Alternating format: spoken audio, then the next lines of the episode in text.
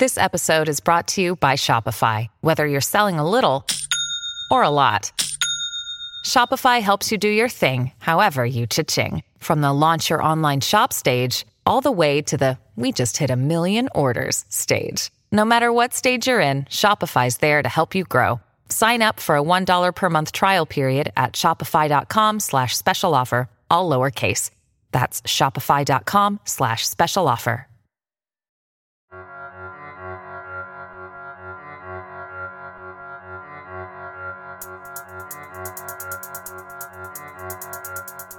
Hey, Drilled listeners, we're giving you a special preview of one of the other critical frequency climate shows, Generation Green New Deal. That show traces the origins and the success story of the youth climate movement kind of where it started, how it got going, and what has been delivering successes for that movement today. In this episode, I co hosted with host Sam Eilertson, and we looked back at what created the need for the leadership of the youth climate movement today. That's obviously something we've tackled in this show quite a bit. And in this episode of Generation Green New Deal, you'll hear from Bill McKibben, Naomi Klein, and of course me, on all of the various things that blocked climate action throughout the 90s and 2000s, particularly what the fossil fuel industry was doing, but also what was happening in the economy and in politics at the time that made all of the strategies the fossil fuel industry was deploying actually work. And don't get too depressed because we also talk about what makes the youth climate movement different and why we think it might actually hold this time. Don't forget to check out Generation Green New Deal wherever you're listening to your podcasts. That episode coming up after this quick break.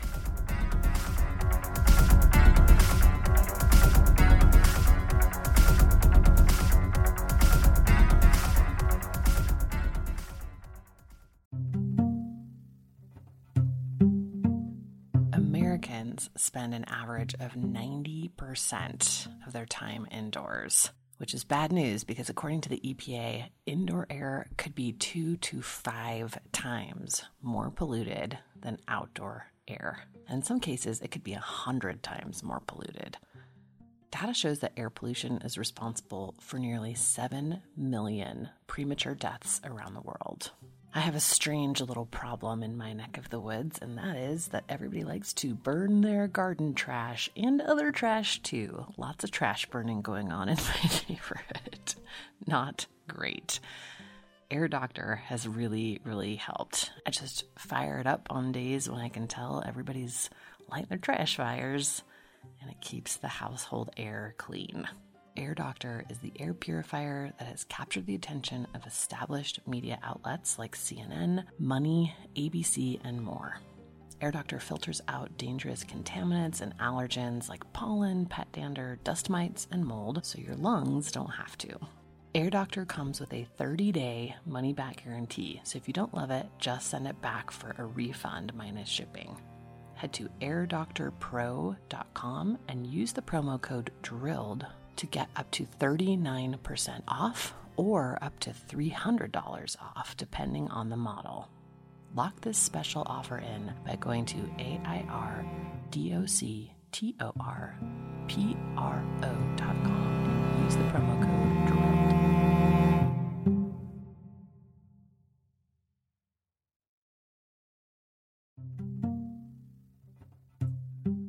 Hi, it's Amy here, and I'm excited to tell you about a new podcast from APM Studios and Western Sounds called Ripple. Such a good idea, this show. In the aftermath of major disasters, there is always a swarm of media attention. The public is captivated by breaking news, there's coverage and controversy, and then the cameras and the public just move on. But the stories are not finished.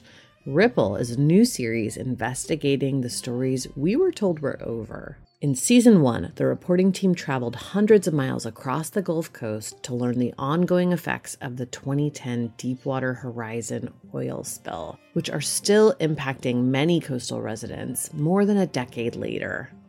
You can listen now to Ripple wherever you get your podcasts.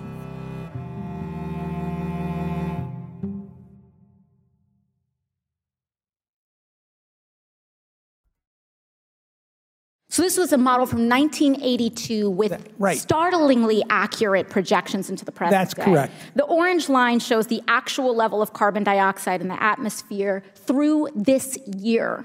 Mm-hmm. And the blue line shows the actual average temperature change. So in 1982, Exxon accurately, 1982, seven years before I was even born, Exxon accurately predicted that by this year, 2019, the Earth would hit a carbon dioxide concentration of 415 parts per million and a temperature increase of one degree Celsius. Dr. Hoffert, is that correct? We were excellent scientists.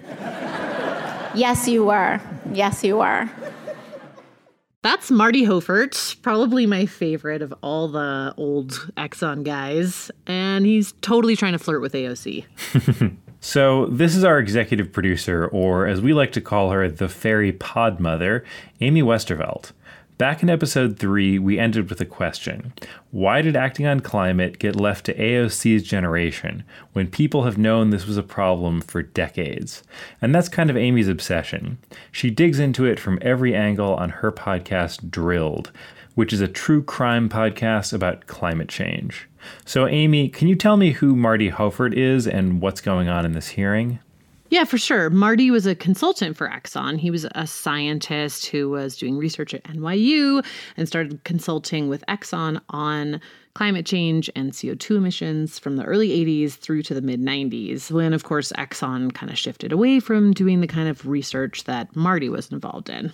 So, this particular hearing that we're listening to was put together in 2019. The idea was to look at ways that companies like Exxon had suppressed information about climate change, and that's why Marty was there. Uh, Dr. Hoffert, you have mm-hmm. previously said that Exxon's historic denial was immoral and greatly set back efforts to address climate change. That's correct. Yes? I, it is correct that I said that. I have good reason to say it. And it had been going on for two hours by the point that AOC came in, and everyone was like whispering and texting up until then, like, where is she? Where's AOC? Is she going to show? She said she was going to be here. And then we found out later that she was actually down the hall grilling Mark Zuckerberg about Facebook and disinformation. So it's pretty fitting. of course. yeah, so she comes in at some point and she goes right into these memos and graphs where Exxon scientists were talking about climate. And she's asking questions, and the scientists are doing what they do, which is trying to get into the weeds. And AOC keeps being like, okay, but briefly though, Mr. Hoffert, can you please just tell me? and she just sums it up in this one line like, seven years before I was even born, you guys predicted this. And now it's happened exactly like you said. And then, you know, Marty sort of plays along. Mm-hmm. It's this one minute that just encapsulates this entire part of the story with this young person being like, what the hell you guys knew? And it gets at what was known and why nothing happened and why it might be different now. And I, I presume they knew what some of the consequences of that one degree Celsius change would be. Some of them, not all. Absolutely. I would like to have an opportunity to discuss that if someone asks me. That story on this episode of Generation Green New Deal. I'm your host, Sam Eilertson, and this week, Amy Westervelt is co piloting with me.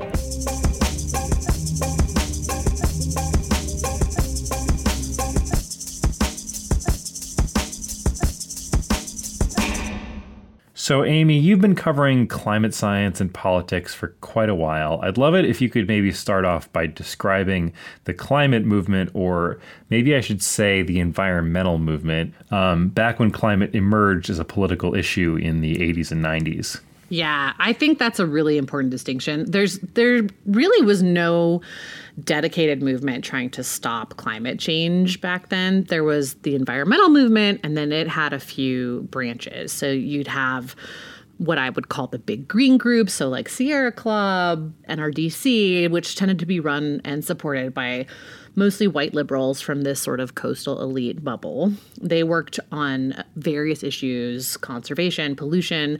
The plastic thing started to become a big issue in sort of the late 90s, early 2000s. But overall, their messaging really tended to be about saving trees and protecting endangered species. Really, really into charismatic megafauna, like polar bears, yes. uh, but you hardly ever saw people. Mm-hmm. Yeah, I think the first like activist thing I ever did was uh, in first grade. I wrote a Sierra Club postcard to President Clinton about protecting the rainforest. oh, that's so cute. Yeah, and these these groups, I mean, they did do important work. I, you know, I care about saving the whales, um, but they were also really willing to work with corporations and to kind of play this inside game in Washington. They were not doing things like staging sit-ins at the office of the Speaker of the House. And then, even when you had some more radical actions from folks like Greenpeace, you know, they would they would do things sometimes like disrupt shareholder meetings or like hang banners from places. But they had been pretty successfully branded as just these tree hugging hippie you know, radical eco terrorists. So they weren't exactly like winning over the public or politicians. Mm-hmm. And then you kind of had the beginnings of the environmental justice movement focused on stopping pollution in what we now call frontline communities, which were usually black and brown communities that are endangered by pollution. But those groups did not have as much of a national profile or access to power or funding mm-hmm. because systemic racism. Right. And climate change wasn't necessarily the number one priority for any of these groups, right? It was really only the number one priority for the scientists who were studying it, and then a handful of writers and activists who were trying to communicate that, but not having great luck in breaking through. Mm-hmm. Yeah, I, I, interviewed one of those people last year, um, Bill McKibben. So he wrote one of the first books about it, which was called The End of Nature, um, back in 1989, which was the year that both AOC and I were born. Wow, I can't believe it was that long ago. Yeah. yeah. wow. yeah. Um, yeah. We and we interviewed him. We drove out to um, his house in very rural upstate New York. You lose cell service about an hour and a half out from from actually getting there, and it's kind of a log cabin style thing. Um, and so you can hear the crickets in the background um, on the recording because we were on the porch. Oh God, that's classic Bill. My mistake, and the mistake of a lot of people maybe, was assuming that this debate was going to be carried on in good faith. The theory being that uh, that we would win the argument, and then the powers that be would act. At a certain point, though, it became clear that we'd won the argument We'd won the argument, but as it turned out, we were losing the fight because the fight wasn't about data and reason. The fight was what fights are always about m- money and power.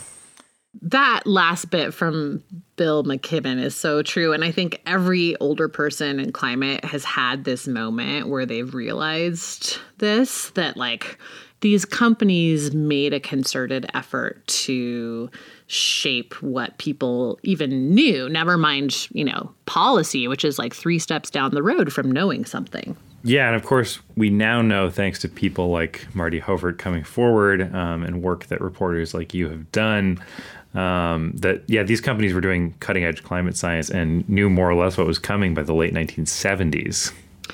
Yeah, that's right. I mean, in the late 70s, there are all these memos from Exxon scientists, you know, really warning in fairly stark terms that this is going to be catastrophic. Yeah, so just to quickly sketch out the timeline here, um, scientists started talking about the possibility that coal emissions could cause global warming as early as the 1800s. People started to seriously sound alarms um, by the 60s and 70s. I found a news report about it from the year 1970. Pollution and overpollution, unless checked, could so warm the Earth in 200 years as to create a greenhouse effect, melting the Arctic ice cap and flooding vast areas of the world. And so in 1988, you had NASA scientist James Hansen testify before Congress, and this was the first big wake up call for a lot of people. The greenhouse effect has been detected, and it is changing our climate now. That same year, George H.W. Bush, Bush Sr., um, the Republican candidate for president, pledged to do something about it. Some say these problems are too big, that it's impossible for an individual or even a nation as great as ours to solve the problem of global warming or the loss of forests or the deterioration of our oceans? My response is simple it can be done, and we must do it. A depressing thing that I think about sometimes is that in 1991, 92, we had the same polling numbers that we have now on climate mm. in terms of how many people were taking it seriously and thought we should act. And then. Within a year or two, the fossil fuel industry had decided that this was a mortal threat to their existence. And they began building this architecture of deceit and denial and disinformation that then kept us locked for three decades in a completely sterile debate about whether or not global warming was real. Here's former Exxon scientist Marty Hoffert again. They they started to realize that this this can actually affect our business. I was very naive. I thought that if they realized that climate change was real, they would start making big investments in renewable energy. Woof. Yeah. So by 1996, here's Exxon CEO Lee Raymond giving a speech to the American Petroleum Institute, emphasizing that really the jury is still out on climate. Scientific evidence remains inconclusive as to whether human activities affect the global climate. Everyone agrees that burning fossil fuels releases carbon dioxide and that such concentrations in the atmosphere are rising. But it's a long and dangerous leap to conclude that we should therefore cut fossil fuel use. So they use denial and casting doubt to mislead the public, and then they bring their political influence and lobbying money to bear behind the scenes. And right about that same time, in the mid 1990s, it became pretty clear that the fossil fuel industry behind the scenes was engaged in an all out effort to sabotage any attempt to deal with this crisis. The Kyoto talks in Japan in the late 1990s were the first global attempt. The final hours of the climate convention in Kyoto, Japan were frenetic as negotiators went into overtime in their search for a deal. I remember when the countries reached an agreement uh, and delegates were standing there applauding, I was standing next to a guy who was a lobbyist for the fossil fuel industry. And he just shook his head and said, Well, I can't wait to get back to Washington where we've got this stuff under control. They had it so wired in Washington that the U.S. never took part in the Kyoto Protocol. This tape really can I cuss on on this podcast? Mm-hmm. Okay, go for it. you're our really you're our executive producer, so you're responsible okay. for putting the explicit okay? label on Is it. Is it allowed? uh, this tape fucking kills me because I've I've read so many of the documents now about the strategy and how important it was to these guys to kill Kyoto. And it's really this moment where we lose the battle on climate in the 90s. And it was it was not all, but really mostly the handiwork of this group called the Global Climate Coalition.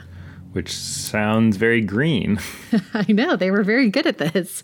So, this PR guy, his name is E. Bruce Harrison he pulled together basically any company that might have something to lose if CO2 is regulated. And he brought them together in a coalition and they just lobbied the shit out of everyone in Washington. And then there's this there's this whole ratification step that gets pushed off until George W. Bush gets elected.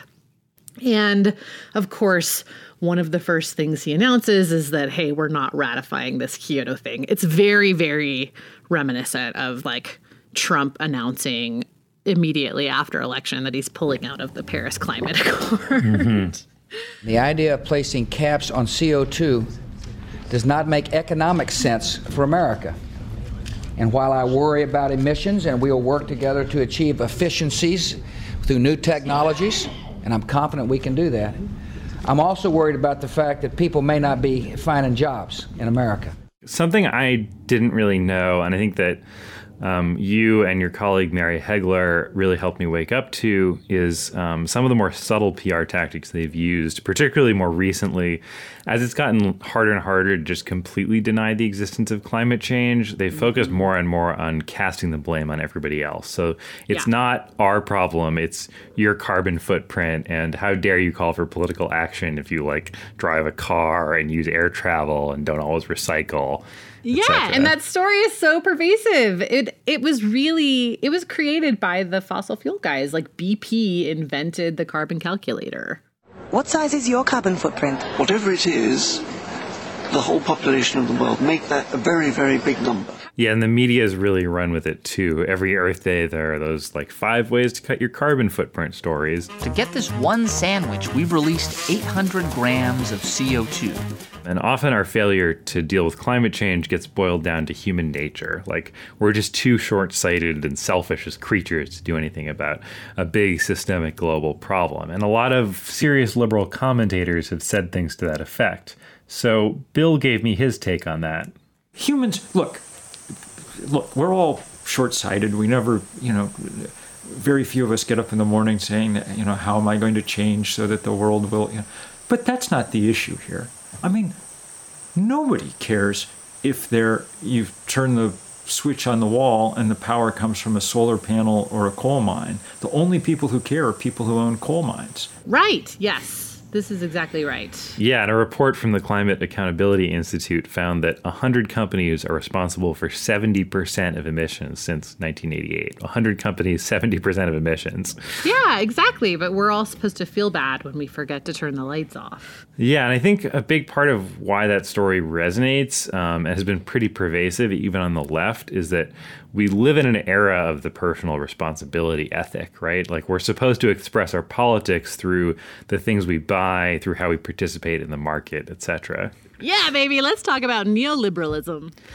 Yeah, I, I hate I hate that word. It's so wonky um, and and kind of confusing, but it's a big part of the story. Um, like we said at the beginning of the show, climate change became a political issue right in the late 80s. And that's the era of Ronald Reagan, deregulation, trickle down economics, pull yourself up by your bootstraps. It was when the free market was supposed to fix everything, the, the Gordon Gekko days. Greed, for lack of a better word, is good. The person who really woke me up to this connection between the free market ethos and the climate crisis was writer Naomi Klein. You know, I've said this before, but what has been so tragic about the timing of the climate crisis is it hit us collectively at the worst possible moment in human history. So the biggest problem that we've had in in rising to the challenge of climate change is the political and economic ideology that has dominated in the period that we have been talking about doing something and failing to do so. She's awesome. Um, I like learned a lot from Naomi Klein too, and I have this deep kind of long time obsession with American individualism as sort of the root of all evil. it's very much there from the second the Puritans dock in America. But neoliberalism really takes that mantra of individual success and cranks it up like 10 notches. Mm-hmm. Yeah, so if you divide America's ideological history into eras, um, starting in the 1930s, you have a New Deal era. The House is burning down, says the Republican floor leader. So give the president anything he needs to put out the fire. Through 100 historic days of a special session, every New Deal measure passes without question. The country demands bold, persistent experimentation, the president says and the country gets it. That era basically stretches right up to the election of Reagan in 1980. So Yeah. from that point on, we've been living in the post Reagan or the neoliberal era. Those decades after the New Deal sort of conditioned Americans to the idea that government spending was not terrible, that it could actually be good. Exactly. So the New Deal and World War II pulled America out of the Great Depression, and they also created the American middle class as we know it. Um, between World War II and the rise of Reagan, you had lots of ambitious government projects, lots of regulation on corporations, and very high taxes on the wealthy. Um, under both Democrat and Republican presidents, we built the federal highway system, we put a man on the moon, we created Medicare and Medicaid, we passed all the important environmental protection laws. Even, you know, conservatives will kind of wax nostalgic about the good old days and like, you know, the quote unquote traditional America of the 1950s, but that was in many ways enabled by government spending. hmm So then along comes Ronald Reagan. I think you all know that I've always felt the nine most terrifying words in the English language are I'm from the government and I'm here to help. Oh, God, the fucking 80s. Yeah, and unfortunately, one of the big reasons that people started buying what Reagan was selling was racism. Jim Crow laws mean segregation is still widespread. Even the New Deal discriminates against African Americans. Whites get the pick of the jobs and a higher wage. The New Deal helped create the American middle class, but it was specifically a white middle class you know, a big government gave white Americans a way out of the Depression and, um, you know, created white American home ownership by subsidizing the suburbs and creating uh, low and no interest loans. Uh, a big government gave white veterans a chance at uh, middle class life through the GI Bill and free college tuition. That's Heather McGhee, former president of the think tank Demos and a leading thinker on the role that race plays in our politics. So, black people were excluded from many of the benefits of the New Deal and the GI Bill. In the 1960s, the civil rights movement forced the government to start letting black people reap the benefits of those government programs. And it wasn't until big government stepped in to reorder the racial rules in our society that the sentiment among the majority of white people towards government changed. And it's like what happened in towns, not just in the South, but across the country, when public pools that used to be whites only were ordered to integrate. And instead of integrating them, white towns voted to drain their public swimming pools rather than let children of color swim too. And of course, that meant that that public resource was lost for everyone. Neoliberalism basically meant draining the public swimming pools, but on a society wide scale. President Ronald Reagan was really the person who took the Southern strategy of realigning white voters towards a conservative economic Republican Party national. And he was able to do that by casting government as the boogeyman. There was this sense that government could do nothing good, um, and a big part of that was because it was coddling criminal and lazy people of color, particularly black people. That was a big part of Reagan's ability to win over white America to what was essentially a conservative trickle down agenda that wasn't going to benefit them financially. So when you have that confluence of suspicion of an activist government for racialized reasons, you then have a political party that's able to use that suspicion of an activist government to thwart progress on climate change. Ugh, it's all so intentional and strategic. Of course, it wasn't just the Republicans. It's a both sides of the aisle problem. The center of the Democratic Party embraced neoliberalism too. That's right. Reagan fundamentally realigned American politics. His election was the nail in the coffin for the New Deal era. Democrats like Bill Clinton embraced the ideology of the free market. The era of big government is over. I very much remember those days, and you still hear people in the climate space taking a sort of be reasonable approach to acting on the problem. Yeah, I mean, really, until the Green New Deal came along, policy ideas to deal with climate change, even the ideas from liberal politicians, were built around market incentives. The idea was that if you just make emissions more expensive, then the market will find a way to fix the problem. We need to ultimately make clean, renewable energy the profitable kind of energy. So I ask this Congress to send me legislation that places a market based cap on carbon pollution and drives the production of more renewable energy in America. The issue with that, of course, is who exactly is so excited about this idea of a special tax, right? Yeah. Like, yeah, totally. It was it was just a bad idea. And it's funny, like you'll still hear people talking about this now. In fact, actually, the people you hear talking about the most now are oil companies because this is like the solution that mm-hmm. they're now willing to accept. but it was just bad bad messaging. And that was kind of the case for years with the climate movement just bad messaging across the board. Like at first you could only talk about data and be very serious about science. And then it was finances and taxes and like these complex market mechanism. Like who understands a stock market for pollution? Nobody. You know? Mm-hmm. And then when they finally got to emotions, it was this like no people, just charismatic megafauna. That's it. Thank you. And all the right had to do was like the hippies are going to take your hamburgers. Like they just went straight for lizard brain emotion. So, between the denial campaigns of the fossil fuel industry and then liberal environmentalists saying that the free market could solve all this with some minor tax code changes, um, it's unsurprising that for most people, climate change wasn't really an urgent issue. And one of those people was actually Naomi Klein. I was somebody who was very um, active on human rights, economic justice, and I felt like climate change was like an, one issue that other people were dealing with. Like it seemed more abstract than the economic and, and, and human rights issues that I was focused on. So then she got a wake up call um, in 2005 when Hurricane Katrina happened. Sunday morning in New Orleans, the National Weather Service issued a bulletin predicting a hurricane along the Gulf Coast of what it called unprecedented strength. The area will be uninhabitable for weeks, the bulletin predicted, human suffering incredible by modern standards. What happened in New Orleans after Hurricane Katrina is that um, the that devastating um, quote unquote natural disaster. I say quote unquote because every every weather event of that kind is now being supercharged by climate change. Um, it was exploited to intensify economic and racial inequality. Um, immediately, you started to hear people talk about, well, let's get rid of the housing projects um, where the poorest residents, who are overwhelmingly African Americans, lived. Um, let's shut down the, the public schools and replace them with charter schools.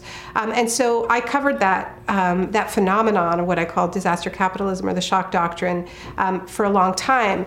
And w- the way I understood it as it, it was a collision between uh, heavy weather of the kind that we are seeing more and more of in the context of a warming planet, and and and that weather event colliding with a weak and neglected public sphere, which had been rendered weak and brittle by decades of neglect under neoliberalism and white supremacy, and all of that just mixing together. I think Naomi just really clearly saw that climate change was going to be a threat multiplier to capitalism, too, right? Like, yes, it'll make the hurricanes worse, and then it will also exacerbate every inequality. Mm-hmm, exactly. Yeah, she started to see climate change as inextricably linked to the excesses of capitalism and racial oppression. And these are the ideas that the Green New Deal tries to address together climate change is not just an environmental issue. It's not something that we can leave to a few big, shiny green NGOs. It is a human rights issue, it's an economic justice issue, it's a racial justice issue, it's all of it. And our current system will intensify all of this and make it worse. Um, but on the other hand, if we actually confront the um, implications of this crisis and, and really heed the message that it's sending us, we actually have a chance to build a much fairer economy. And so that's what sort of drew me in. So, did you have a wake up call like this, Amy? I feel like I had several over the years. Like, I was uh, freelance writing for a bit after college and I was very broke and needed a job. And a friend of mine was like, uh, I'm working at this engineering firm. Do you want to write case studies for us? And I was like, no, but yes. so, in the course of, of doing that, I, uh, I wrote up a case study for this engineering firm that happened to be re engineering oil platforms for Shell um, to sort of prepare for sea level rise. And I was like, wait a minute. Uh, as far as I know, they've been saying this isn't even happening. um, and then I definitely feel like, um, you know, it sounds like a cliche future generations thing. But mm-hmm. when I had kids, I think was when I, I think I most felt like, and this is probably very gendered and old fashioned, but I felt like this sort of societal permission to be like righteously angry. yeah. and, and that was something that I, I, that is something that, you know, I have written and talked about a lot since then because I do feel like this sort of persistent, uh, lecture from the climate movement about keeping emotions out of climate is so mm. stupid. you know, it's like, well, what the fuck else are you supposed to be angry about? you know, like there's a small group of powerful men mostly who like made decisions that have put us all on the fast track to extinction. Yeah, you should get fucking angry about that. Mm-hmm. yeah, yeah. Um, and I want to finish up Bill's story here because I think for him it was less a wake up call to the nature of the problem since he'd been writing about it since um, the late 80s and more a call about the tactics that needed to be used. Like he said yeah. earlier, that he thought just writing about it and just telling the truth um, was enough, and he realized eventually that that was not going to cut it. When it became clear that we were in a fight, not an argument, um, well, that's when some of us decided that it would be necessary to really engage that fight, to try and start building a movement that might have enough power to counterbalance the weight of the fossil fuel industry. What's been really fun is watching those things in turn give rise to the next round of uh, activists. So, Bill ended up founding this climate activist organization, 350.org, and they actually helped Sunrise get off the ground back when they launched in 2017. Um, and that sort of takes us full circle back to that sit in in Nancy Pelosi's office in 2018 when suddenly the terms of the climate debate seemed to shift overnight.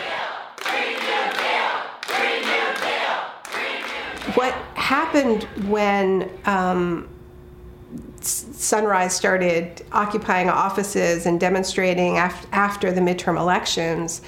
And what happened in those midterm elections was the first time that I had really felt any kind of climate hope since Trump was elected. You know, I think there's something extraordinary going on globally with young people. I mean, I think Sunrise are part of a global movement and a global moment where young people are finding their fire, right? This action should be inspiring people of every generation to take direct action uh, and and find find our fire and our courage.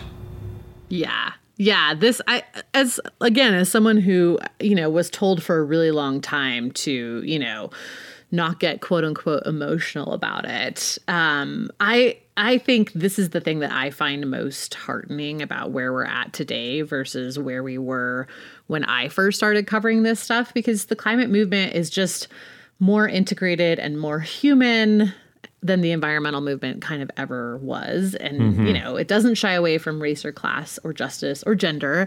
And it really doesn't shy away from how the climate crisis feels. Yeah. And I think those things feed each other. Like because Sunrise um, and because the Green New Deal talk about big systemic solutions about transforming society, about mm-hmm. addressing racism and inequality. Um, that's brought in people like Alex O'Keefe, we met back in episode two, who right. you know was not ready to sign up for the environmental movement. Um, right. And, and, and the youth climate movement's really letting those folks lead. Yeah, it, yes, exactly. It just it feels really really different, which is what makes it feel like it might actually work this time. It's good to hear you say that, Amy. On next week's episode of Generation Green New Deal, we're heading to the city of Detroit once the Motor City of America, and perhaps soon the engine of the Green New Deal. For the last 30 plus years, Detroit has been a victim of many of the forces we talked about in this episode globalization, deindustrialization, pollution, environmental racism. We'll talk to local activists and organizers there who've both fought against these effects and are inspired by the idea of a Green New Deal. These places that I've just shown you and talked about with sacrifice zones for the rich. And we'll hear from former Detroit Health Commissioner and host of the podcast America Dissected, Abdul El Sayed. Right now, we have an energy system that predicates our ability to light our spaces and uh, to drive our cars on taking stuff out of the ground and then burning it into the lungs of our children.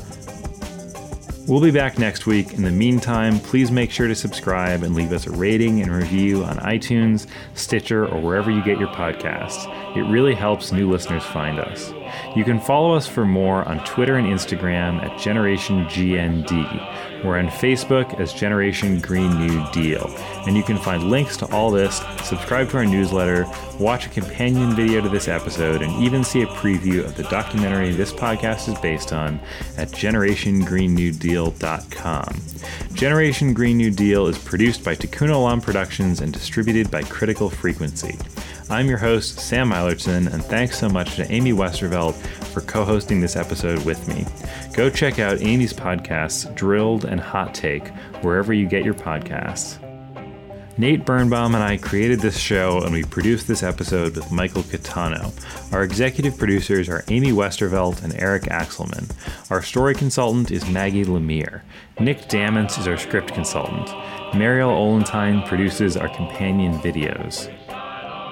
Michael Catano is our editor and also our mix engineer. Polka Data is our impact producer. Alex Ostroff is our archival producer. Transcription by Shelby Lambert. Our artwork is created by Matthew Fleming, and our theme song is Which Side Are You On by B. Dolan. Special thanks to Teresa Preston Warner, Preston Warner Ventures, the Topol Family Foundation, and the Solberga Foundation. Thanks for listening.